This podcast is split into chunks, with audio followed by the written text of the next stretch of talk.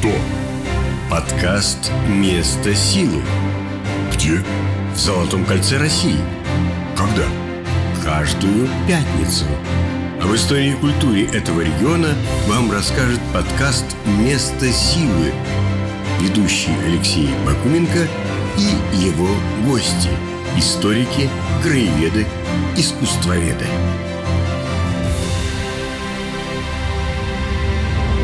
И сохранились даже челобитные, где старые вояки пишут, что государь, не могу уже больше воевать, сил никаких нет, голова прострелена в трех местах, руку оторвала, пожалуй, куда-нибудь на воеводство. Как в анекдоте про гаишника. Палку и свисток дали, и дальше крутить как хочешь. Это был, наверное, последний самозванец эпохи смуты. Сын вологодского стрельца, некий Тимошка Анкудинов. Одно из первых его дел – это закладка новых башен. Власевская сохранилась до сих пор. Она же Знаменская. Ярославские купцы так переходили дорогу и царям, и ростовскому митрополиту. Как бы начать? Поздно ночью из похода воротился воевода. Нет, не то. Мороз воевода дозором обходит владения свои. Тоже не то. Когда был обвинен старицкий воевода. О, это ближе, но опять же не то. Ладно, обойдемся без традиционного эпиграфа. Привет, друзья! С вами подкаст «Место силы. Золотое кольцо». И я, Алексей Бакуменко.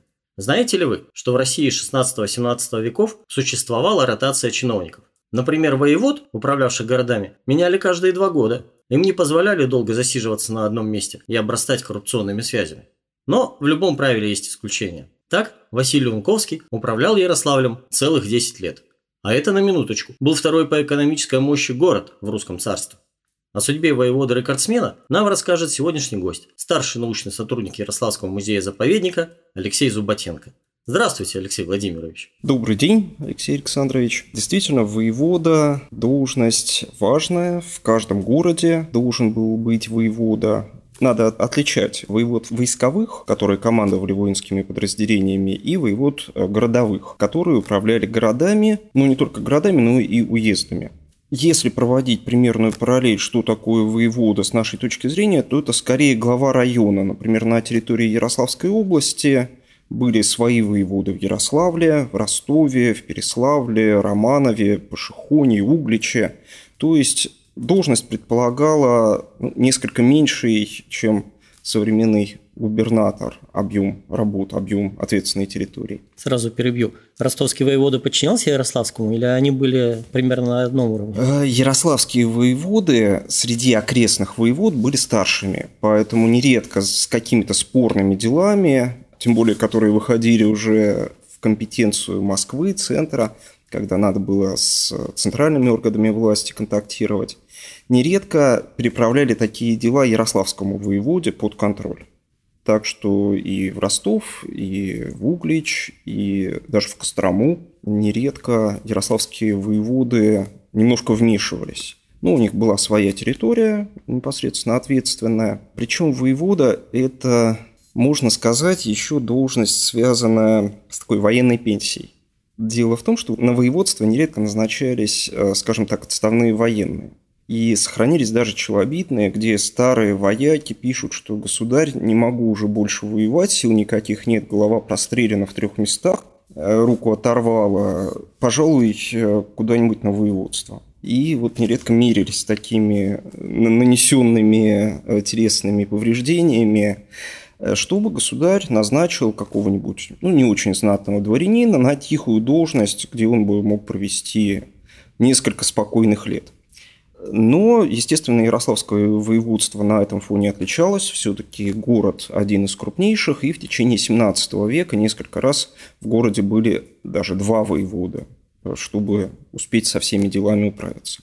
И вот один из э, воевод, э, Василий Яковлевич Унковский, занимал эту должность рекордные 10 лет. Как он к этой должности пришел, мы постепенно дойдем. Сразу хочу отметить ударение. Дело в том, что сейчас э, привычно произносить эту фамилию Унковский, а, но у нас есть источник 17 века, несколько источников. Это синодики. Про них мы тоже поговорим, наверное, чуть-чуть.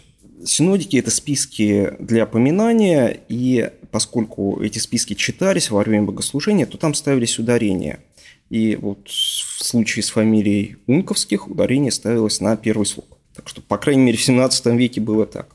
Унковские происходят из Великого Новгорода. В течение 16 века род разросся, и эти дворяне разъехались по разным уездам. Про предков именно э, Василия Яковлевича и его младшего брата Григория Яковлевича мы знаем совсем немного. Отец их тоже служил, где не очень понятно, сведения о нем совсем единичные. Братья родились в конце 16-го, где-то в середине 90-х годов 16 века родился старший Василий, и в начале 17 века родился младший Григорий. То, что мы мало знаем о службе их отца, говорит как раз о том, что род не очень знатный. Да, именно эта ветка была, видимо, такой не выдающейся, э, но Василий и Григорий вывели ее на новый уровень. Они прошли разные этапы службы, дойдя до довольно высоких постов. Начинали они свою службу жильцами, то есть это такой средний разряд дворян, ниже были городовые дворяне, а выше шли дворяне московские. То есть это уже дворяне, привлекавшиеся к крупной службе, как раз типа воеводской или посольской. Ну а дальше уже шли придворные чины. Василий, который нас больше всего будет интересовать, который сделал наиболее яркую карьеру, первый раз появляется в служебных списках сразу после смуты. Может быть, даже во время смуты вот как раз когда ополчение Минина и Пожарского у нас действовало, первые его назначения делали бояре. То есть еще не было Михаила Романова, избранного на царство. Василий Яковлевич получает первое жалование в 1612 или начале 1613 года. Но очень быстро, в июле 1613 года, Василий уехал в первую свою важную поездку, миссию, и довольно далеко он поехал в Стамбул. Дело в том, что когда избрали на престол Михаила Романова, по всем государствам, с которыми Россия поддерживала дипломатические отношения, были разосланы посольства, извещавшие о новом правителе, о новой династии. И в Турцию тоже отправилось посольство Михаила Данилова. И вот среди каких-то младших членов этого посольства был и Василий Яковлевич Унковский. С Михаилом Даниловым, думным диаком, который потом вырастет до крупного чиновника. Унковских связывала, видимо, и родственные связи.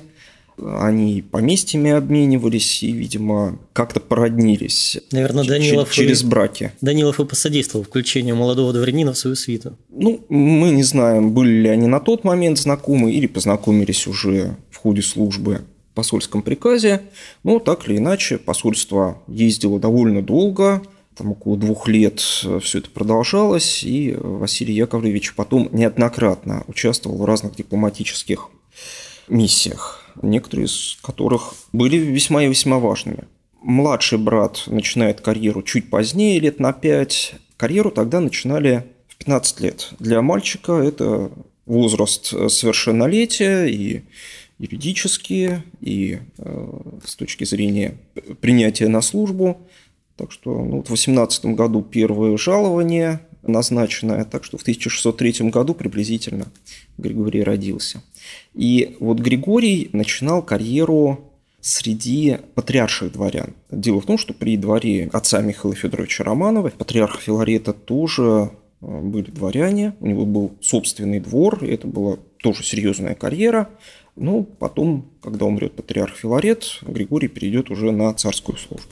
Ну, у патриархов, по крайней мере, вот, например, у архиепископа Новгородского был свой владычный полк, у московских митрополитов были владычные полки, так что служба у них была вполне себе военная в том числе. Э, совершенно верно, и все церковные владыки и финансировали, с них собирали особые налоги, и иногда выставляли и военные полки, сохранились даже такие записи, сколько там ростовский митрополит выставляет, сколько выставляли крупные монастыри. Они тоже обеспечивали какие-то определенные части войска. Это несколько десятков солдат.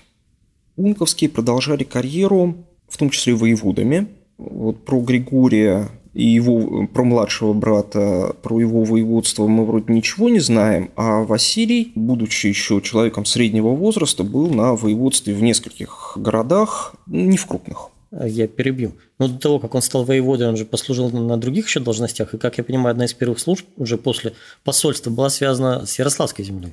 В 1618 году, когда королевич Владислав шел а, на Россию. Да, унковские участвовали и во втором сборе войск, менее известном, в 1618 году во время похода польского короля Владислава претендента на русский престол, которого пригласила боярщина, и он воспринимал себя как законный претендент на власть.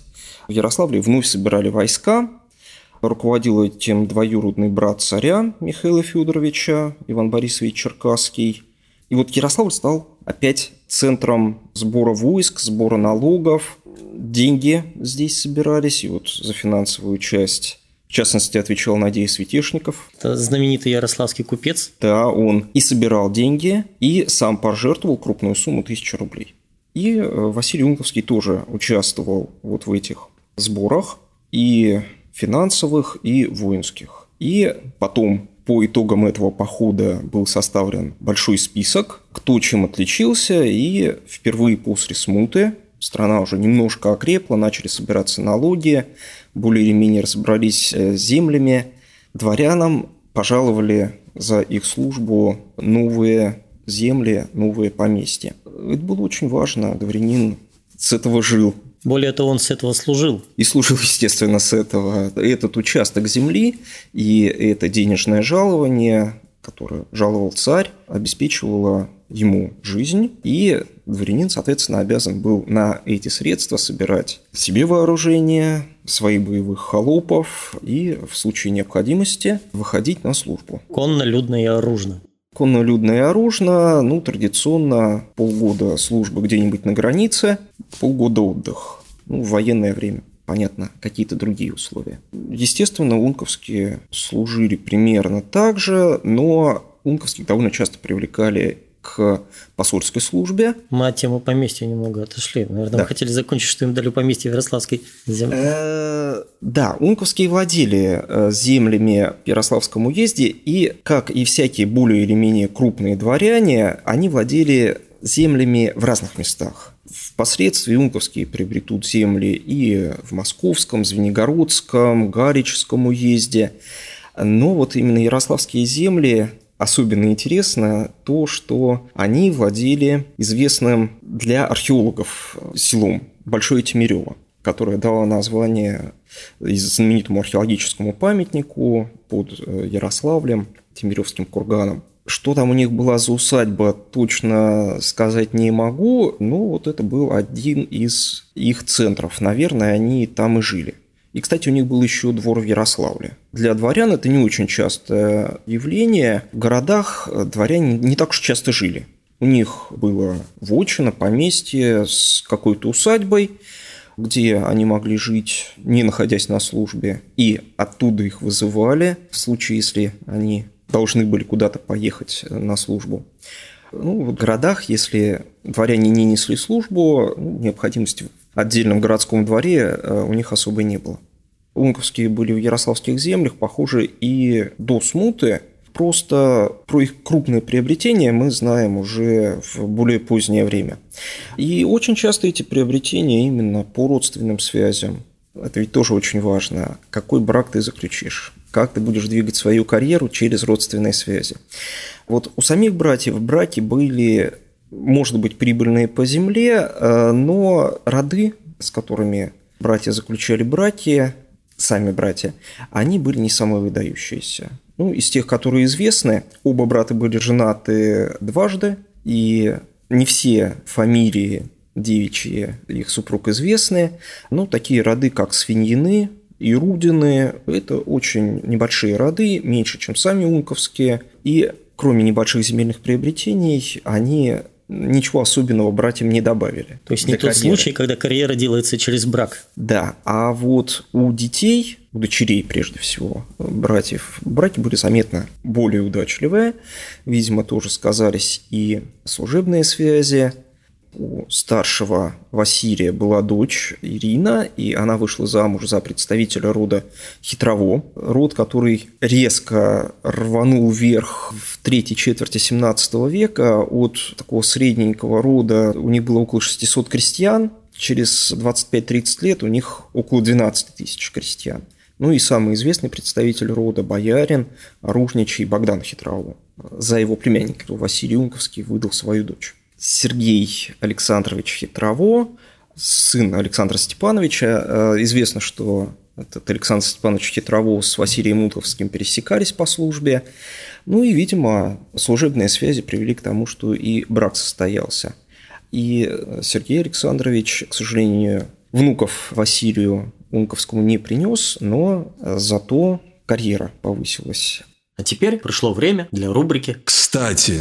Род Унковских сильно разросся еще в 17 веке, разделившись на несколько линий, связи между которыми сложно определить.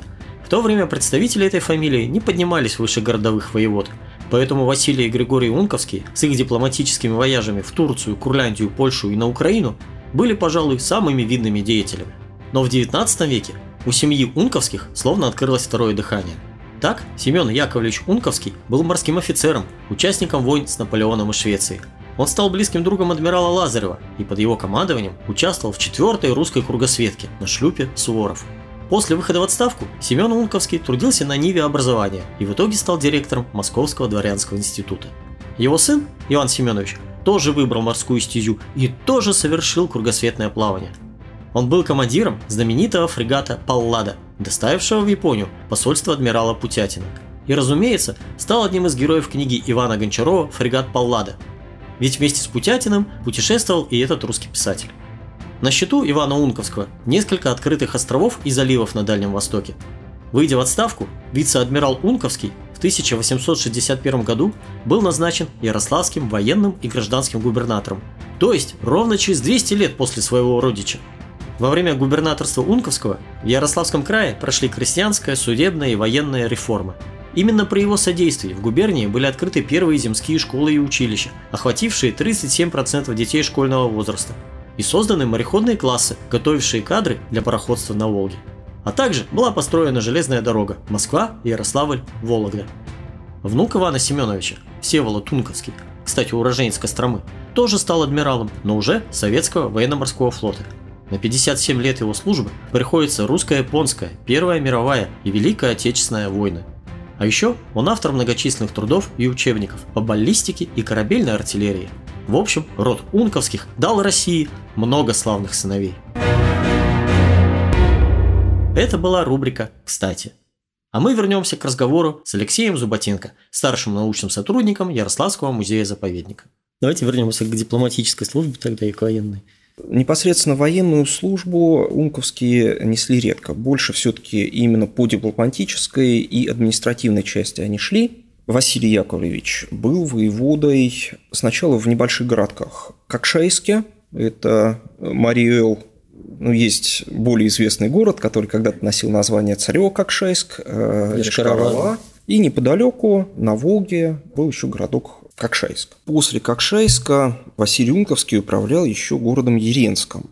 Это современная Архангельская область, совсем небольшой тогда городок с плохой крепостью, которая время от времени сносила в реку Вычегду. Василий Унковский принял этот город в неспокойное время. Здесь надо понять, что еще такое задолженность воеводы в те времена. Его предшественник на воеводской должности в Еренске конфликтовал с местным населением, и его просто арестовали, заточили в тюрьму. Царским стрельцам потом пришлось его вызволять. И вот, чтобы сгладить эту кризисную ситуацию, Василий Унковский отправился утихомиривать местное население. Конечно, самое продолжительное э, воеводство было в Ярославле. Э, о нем у нас еще пойдет речь. Это конец карьеры Василия Унковского. До этого надо сказать о посольской службе. Оба брата в конце 40-х, начале 50-х годов 17 века по очереди выполняли одну очень важную и деликатную миссию. Они ездили к Богдану Хмельницкому. Богдан Хмельницкий, лидер казаков, долгое время сомневался, переходить, не переходить ему на сторону царя, пока не было принято окончательное решение в 1654 году. И вот до этого Унковский несколько раз отправлялись в его ставку, выведать обстановку, наладить связи. Сложно назвать это официальными посольствами, потому что статуса не было. Хмельницкий не глава государства. Это такие важные дипломатические миссии. Причем это не спокойная миссия где-нибудь, э, как сейчас послов отправляют на курорт, на условный Кипр, да? А Э, именно обстановка- миссия в страну, которая воюет. э, Обстановка в полубоевых условиях. И иногда приходилось идти на нестандартные шаги. От двух посольств сохранились отчеты. Особенно интересен отчет, написанный о посольстве Василия Унковского 1650 года. Особенно интересный, потому что, во-первых, он э, был написан, судя по всему, им самим. Ну, непосредственно рукопись, наверное, писал писец специальный, но очень часто речь идет от первого лица, очень часто добавляются личные замечания, и мы узнаем о предыдущей карьере Унковского, о том, как он в Турцию ездил, и проверяет кое-какие данные, что вот про Турцию говорят одно, а на самом деле другое, я знаю, я там был. А в Турцию он один раз ездил? А, насколько я знаю, да. Ну, вот с Даниловым, получается. Да, в самом начале своей карьеры. Потом он еще ездил в Польшу, в Курляндию. Вот это, наверное, были самые дальние поездки. И вот в 1650 году в ходе поездки к Богдану Хмельницкому Унковскому было поручено решить очень деликатное и очень волновавшее всех русских царей дело о самозванце. Это был, наверное, такой последний самозванец эпохи смуты. Сын вологодского стрельца, некий Тимошка Анкудинов, который, ну, так же, как в свое время Григорий Отрепьев, бежал за границу и много путешествовал. Он был в Турции и пытался заручиться поддержкой у султана. Он был в Риме и вроде как даже там принял католичество, чтобы заручиться поддержкой католических владык. Потом перебрался в Швецию и там принял лютеранство. В конце концов, Галштиния э, его выдала России, ну, естественно. В Москве Тимошка Анкудинов был э, жестоко казнен, четвертован. Самозванчество – одно из самых Но тут надо добавить, страшных преступлений того времени. но тут надо добавить, что он выдавал себя не за сына Ивана Грозного, а за... Да, выдавал он себя то ли за сына, то ли за внука Василия Шуйского. Такой не Необычный очень, поворот. не очень стандартный ход, но это дорого далось Анкудинову. И вот прежде чем он уехал в более дальние края, какое-то время он провел на Украине при Богдане Хмельницком. Василий Унковский пытался его вызвать на разговор, э, заманить и, видимо, взять в плен, увезти с собой. Когда это не получилось, попытался кого-то найти, чтобы отравить. То есть пойти уже на довольно крайние меры. Э, Ну, тем более обстановка такая сложная, может быть, и сошло бы это дело с рук. Тем более Анкудинова ни- никто особенно не поддерживал, за его спиной никаких серьезных сил не было. Но отравление не удалось. Больше того, Анкудинов про это вызнал и направил ответное письмо, где издевательски отвечал Унковскому. И письмо сохранилось.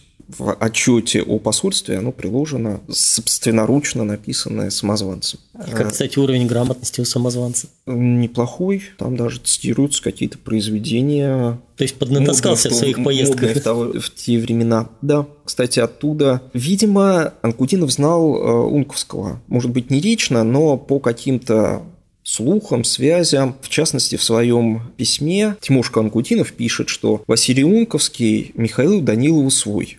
То есть он знал о связях думного дьяка Михаила Данилова и Василия Унковского, что вот они какие-то родственники и свойственники. Так что весь этот мир был довольно тесный. В общем, все друг друга более или менее знали. Вот, получается, тайная миссия Унковского провалилась, его никак не наказали. Нет, нет, не наказали. Ну, тем более ситуация была сложная, и это уж такая тайная миссия была. И еще через некоторое время Унковский еще раз ездит к Хмельницкому. От этого посольства уже не осталось отчета. И, в принципе, карьера идет у Василия Яковлевича своим чередом. А В 50-е годы, когда уже началась война с Польшей, Василий Яковлевич стал еще раз воеводой. Совсем ненадолго, буквально на несколько месяцев, но это была прифронтовая территория. Был занят Могилев, и на несколько месяцев в 1655 году Унковский исполнял обязанности тамошнего воеводы. То есть, видимо, при царском дворе ценили его административные качества, административно-дипломатической, потому что местное население еще не вполне лояльное, только что прошла осада польскими войсками города. Довольно быстро Унковского сняли, но причина вполне уважительная, по болезни, к тому времени ему было уже около 60 лет, возраст приличный. И окончание карьеры Унковского – это воеводство в Ярославле. Видимо, как специалист по местным делам, как местный дворянин, хорошо знавший местные связи, он был отправлен и для управления крупным городом, и в то же время на вот такую хорошую, спокойную службу. Воеводство давалось в кормление, да? И в кормление, ну, кстати, интересно, какое жалование он получал, получал ли, надо уточнить. Как в анекдоте про гаишника, палку и свисток дали, и дальше крутить как хочешь, да? Ну, за взятки все-таки наказывали, если уж совсем откровенно. Нет, Василий Яковлевич, видимо, пользовался в городе влиянием, его, конечно, все должны были знать. По крайней мере, с юности он в городе был, со времен своих первых служб в 1618 году. И в 1660 году он первый раз назначается на должность ярославского воевода. Предыдущее десятилетие для города было тяжелым. Во-первых, упомянутая уже польская война – и в городе в это время довольно много пленных, переселенцев. Это создавало самые разные ситуации. Ну, кого-то держали в тюрьме, кто-то соглашался перекреститься в православие, и воеводы за это обязаны были выдавать определенные суммы, брать на службу и так далее. Ну, среди анекдотичных, скорее, ситуаций протопоп Нежинского собора увел в неизвестном направлении ярославскую девку Маньку, ну вот это тоже приходилось расследовать воеводам. И с 1660 по 1669 год Василий Яковлевич был главой Ярославского уезда города Ярославля. Кроме польской войны, из главных трудностей, которые всю Россию и Ярославль в том числе затронули, это большая эпидемия. 1654 год, моровое поветрие, затронувшее всю Россию. У нас нет точных цифр, сколько в Ярославле умерло людей, но это, безусловно, сотни, может быть, даже тысячи. Это тоже приходилось решать. И, наконец, еще одна традиционная для Ярославля и других русских городов беда – пожар пожар 1658 года, который стер с земли большую часть города.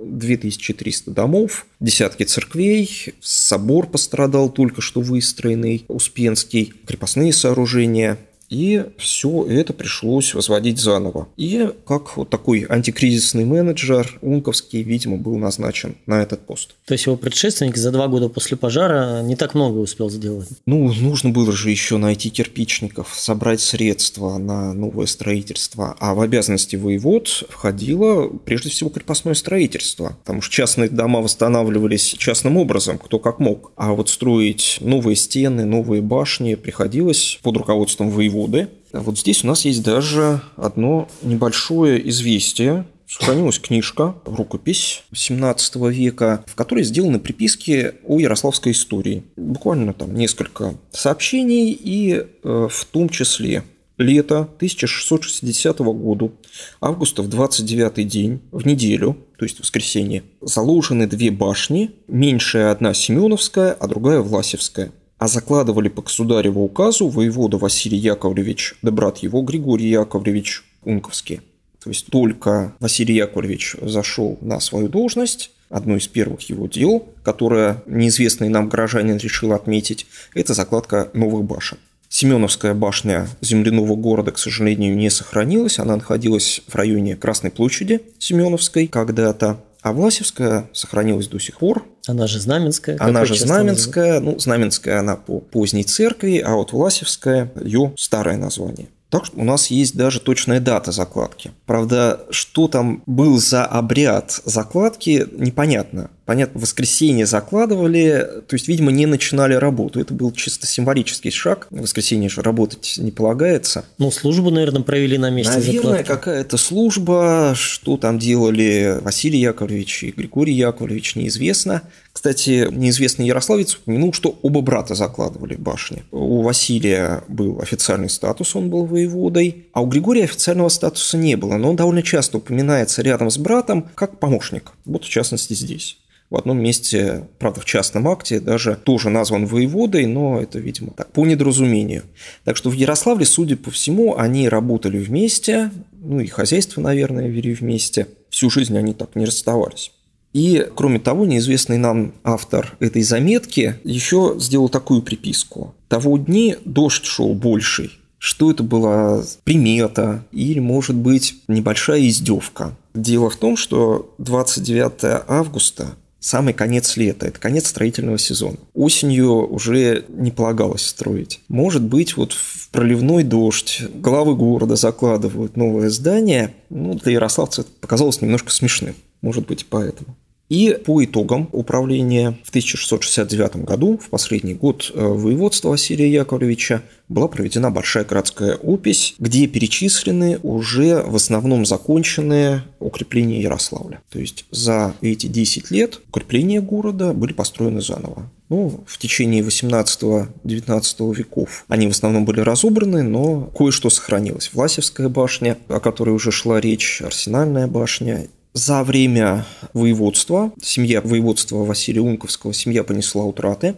В 1666 году младший брат Григорий скончался, и он был похоронен в Спасском монастыре. Надгробие его сохранилось, но, к сожалению, только надгробие, не могила, поскольку все надгробия Спасского монастыря, где сейчас находится Ярославский музей-заповедник, они были в течение XVIII века перемещены. Очень активно использовали их как стройматериал, так что вот надгробие есть с точной датой, с очень красиво вырезанной надгробной надписью, но место захоронения точно нам неизвестно. А плита сейчас в соборе или... Плита сейчас находится в подклете собора, так что можно просто подойти, посмотреть на нее, она вырезана из белого камня. Вообще потомство эта ветка Унковских практически не оставила. Младший брат Григорий Яковлевич Унковский свою дочь выдал сначала за представителя княжеского рода Армадановских, известного, особенно по князю Кесареву Рамадановскому в Петровское уже время. Ну вот Никита Рамадановский оставил свою жену вдовой, рано умер, и она вышла замуж второй раз за Феодула Волконского, тоже представителя крупного княжеского рода. У них была дочь Просковья, и отец ее, чтобы сохранить земли под своей рукой, не выдавал замуж. Видимо, какие-то особенности завещания были в том, что если бы дочь вышла замуж, то все наследство ушло бы ей. А там были не только приданные, которые дали Унковские, но еще и земли ее первого мужа, Никиты Рамадановского. Большой куш. Феодул Волконский себе хотел земли оставить побольше. Ну, вот родственники пожаловались на Волконского, что он держит чуть ли не в заточении свою дочь, не дает выйти замуж. А там были довольно известные персонажи, в том числе такой известный царедворец Иван Алексеевич Мусин-Пушкин. И все-таки не удалось Просковью Волконскую, Унковскую освободить, скажем так. Она умерла так незамужней. И потом по боковой ветви ее земли перешли Волконским все-таки. Так что вот род, к сожалению, прекратился. Василий Унковский оставляет свой пост в самом конце 1669 года. Его сменяют сразу два воеводы из семейства Анечковых. Они потом тоже довольно долго правят. Не так долго, как рекордсмен Унковский. И, э, видимо, вскоре Василий Яковлевич умирает. Вот про его смерть мы мало что знаем. В 1675 году у него уже осталась вдова, которая его намного пережила, до конца 17 века дожила. А Тунковских осталось довольно много предметов, которые можно пощупать. Нередко ведь от людей того времени, кроме имен, нам мало что остается. То же самое надгробие. Несколько вкладов. Часть из них сейчас хранится в Москве, в музеях Московского Кремля. У нас в собрании есть замечательный документ, большая рукопись, очень объемная, синодик Ярославского Спасского монастыря который как раз в 1660 году, в год начала своего воеводства, Василий Унковский вложил в Спасский монастырь. И там собраны списки родов, которые нужно было поминать в этом монастыре, в том числе и род Унковских, безусловно. И там этих родов даже несколько, потому что какие-то Унковские постригались в монастыре. Один из э, них даже был настоятелем Спасского монастыря несколько лет. Это уже позже. Это уже после смерти Василия Яковлевича в 70-е, начале 80-х годов некий Олимпий Унковский. У меня есть подозрение, что этим Олимпием мог быть сын Василия Яковлевича Андрей, но вот, к сожалению, никаких связей четких не прослеживается. И сохранилась одна рукопись, еще хронограф, тоже в собрании нашего музея, вложенная позднее также в Спасский монастырь, и она подписана, что эта рукопись принадлежала Василию и Григорию Унковским сама рукопись более ранняя, 16 века, это полия историческая, такой пересказ библейских сказаний, тематический, э, с замечательными главами о звездах, о человеке, то есть и исторические в понимании человека 17 века сведения, и сведения о природе. Так что понятно, что как и любые серьезные дворяне, которые стремятся к некоему просвещению, унковские также владели какой-то библиотекой. Вот от нее, правда, не очень много осталось. А теперь мы сделаем паузу для рубрики Интересный факт. Давайте посмотрим, как складывался один день из жизни Ярославского воеводы. Сразу оговорюсь, что моя реконструкция далеко не полная и наверняка немного натяжек, зато своя. Уверен, вставал Василий Яковлевич Унковский с рассветом, как, собственно, все его современники. Электричества-то не было. Утро начиналось с молитвы, затем плотный по русскому обычаю завтрак, а потом уже можно и делами заняться. Усадьба Унковских находилась в земляном городе, возле Рождественской церкви, а воеводская изба в Кремле. Идти там минут 15, но знатные люди пешком не ходили, не по чину, только верхом. Загромоздившись при помощи стременного в седло, воевода отправлялся на службу. Впрочем, мог Василий Яковлевич использовать и вазок. Все-таки было ему за 60. По пути воевода столкнулся с главой купеческого семейства Гурьевых, благо их усадьбы стояли по соседству. Обсудили общие дела. Урона чести воеводской в этом не было. Гурьевы принадлежали не только к богатейшим людям Ярославля, но и России. А главное, эта семья занималась каменным строительством, а как раз возведение новых башен земляного города было одной из важнейших задач воеводы – когда Унковский прибыл в воеводскую избу, там уже вовсю хлопотал дьяк Илья Кириллов. В первую очередь разобрали письма из Москвы. По царскому наказу надо было записать ярославских дворянских недорослей на службу, да выплатить им денег за счет таможенной избы, тогдашнего налогового органа. Вторая грамота касалась мещан белорусского городка Мстиславля. В это время шла очередная русско-польская война, и многие жители Белоруссии, устав от военных действий, переселялись, не всегда добровольно, на русскую землю. В обязанности воеводы входило определить им дворы для поселения в городе. Стоит сказать, что война прибавила хлопот ярославскому воеводе. Надо за отправкой дворян на государеву службу проследить. Да чтобы были, как положено, конно, людно и оружно. Пленным полякам, литовцам и татарам, сосланным в Ярославль, тоже место определить надо. Спокойных на поселение, буйных в тюрьму. О, надо еще новых сторожей для тюрьмы нанять. А один из пленников, Осташка, решил православие принять, да в русское подданство вступить. Об этом обязательно от батюшки царю отписать. Государь к таким вещам был очень внимателен. Да и в разрядный приказ тоже, чтобы на службу Осташку определили. Пока переписку с Москвой разбирали, полдня прошло. Вот на пороге воеводской избы раздался язычный голос. Это Унковский младший вернулся из поездки. Григорий посетил семейные поместья в Игорской волости, а на обратном пути в Романов завернул. Письмо тамошним служилым людям отвез о скором дворянском смотре до отправки людей на царскую службу. Василий Яковлевич обсудил с Григорием дела в Романове, а потом потратил еще пару часов на разбор тяжбы между горожанами и монастырскими крестьянами. Наконец, братья Унковские отправились домой обедать. Вышли во двор, и тут в ноги воеводе бухнулась крестьянская вдова. Жаловалась она на произвол архимандрита Спасского монастыря, разорившего ее мужа Федора Усова. Лезть в это дело Василию Яковлевичу не хотелось. Портить отношения с богатым влиятельным монастырем тем более. Поэтому воевода отмахнулся от челобитной но осталось у него нехорошее предчувствие, что вдова на этом не остановится. Домой братья поехали кружным путем, чтобы посмотреть, как продвигается строительство Власевской до Семеновской башен. А дальше обед. Впрочем, обед первого человека в Ярославле 17 века я описать не берусь. Как там у классика? Почки заячьи верченые, головы щучьи с чесноком и далее по тексту.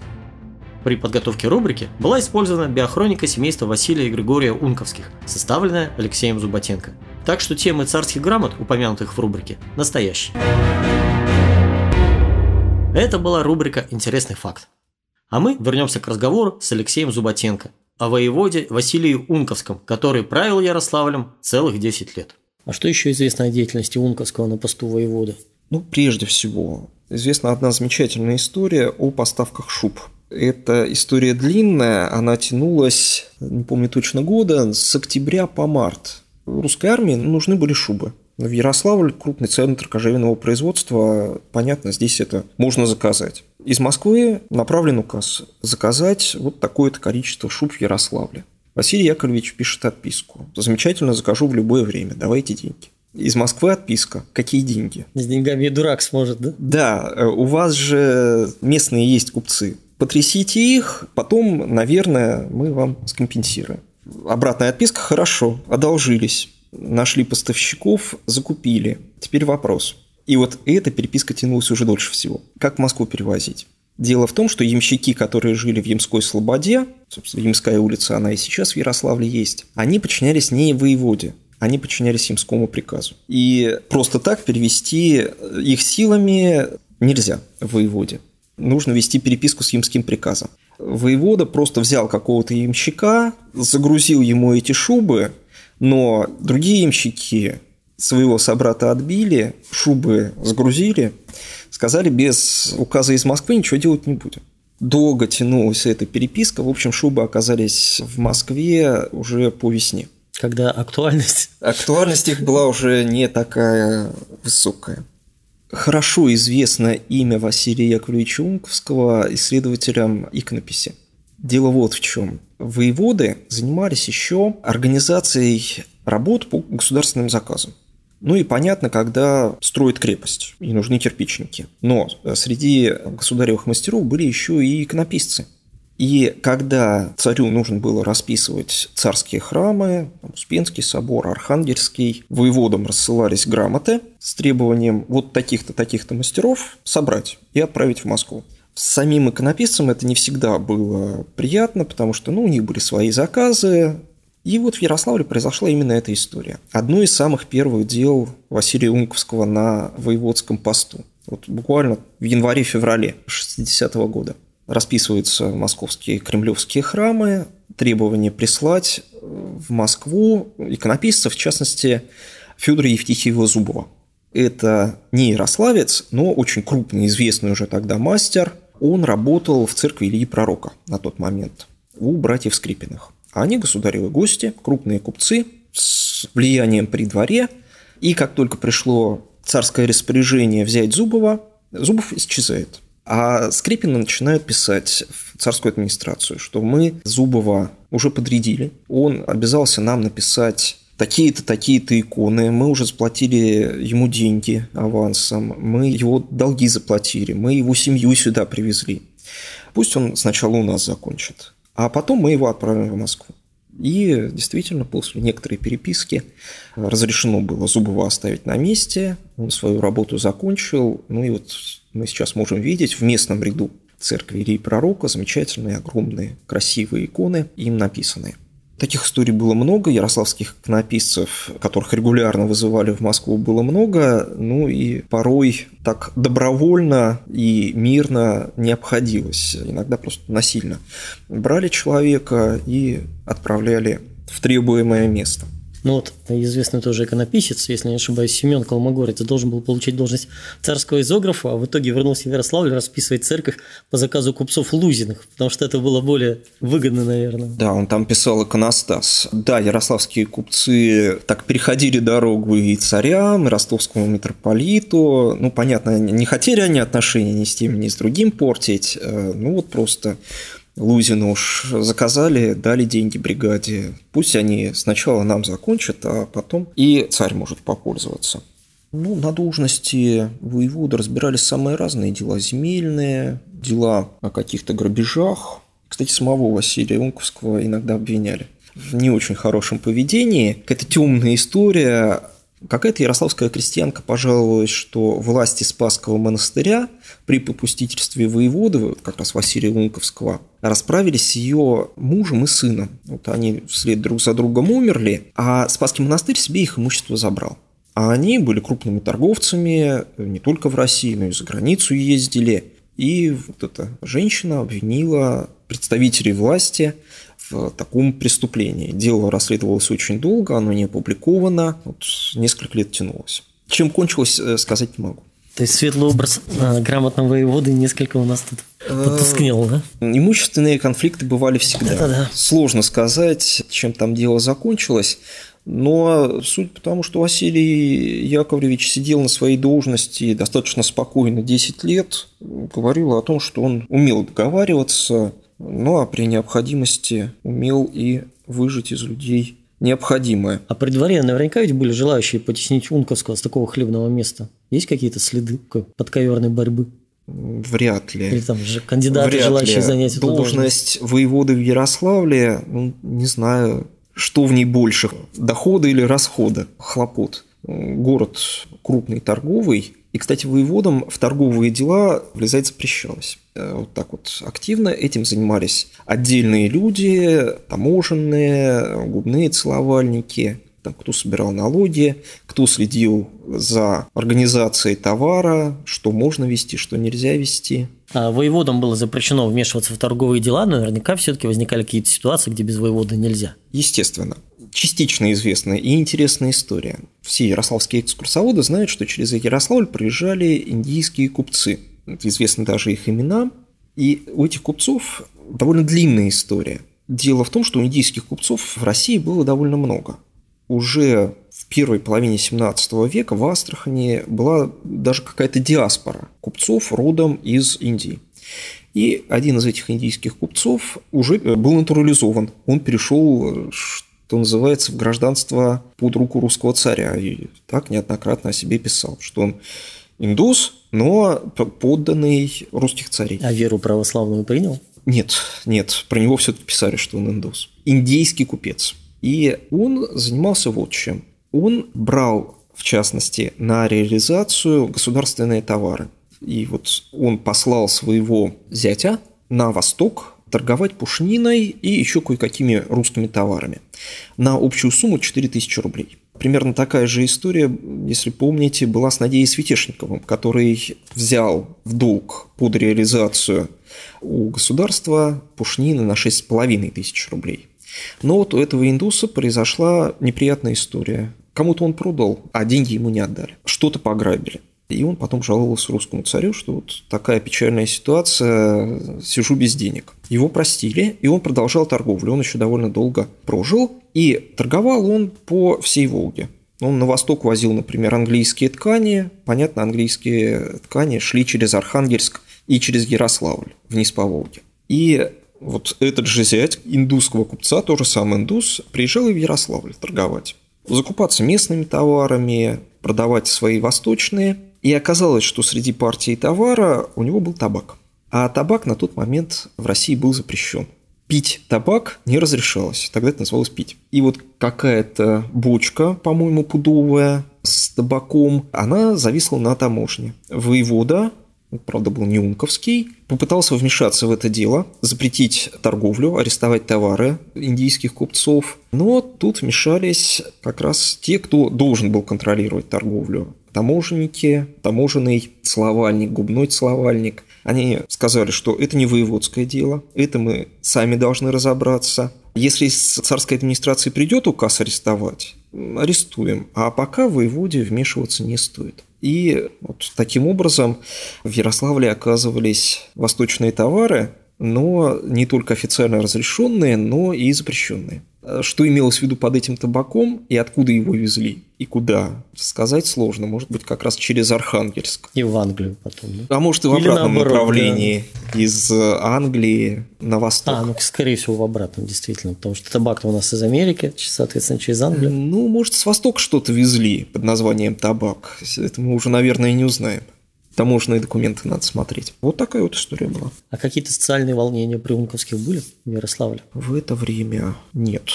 Медные бунты были в 50-е годы. Соляной еще раньше. Соляной еще раньше. Ну, в Соляном я рассказывал, по-моему, активное участие принимал ярославский, бывший ярославский купец Назарий Чистой, который вышел в думные дьяки, пошел по купеческой стезе. В общем, было поспокойней все-таки 60-е и 70-е годы – это годы процветания Ярославля. То есть не было почвы для волнений, да? Почвы для волнений не было, но была такая социальная напряженность, например, в делах со старообрядчеством.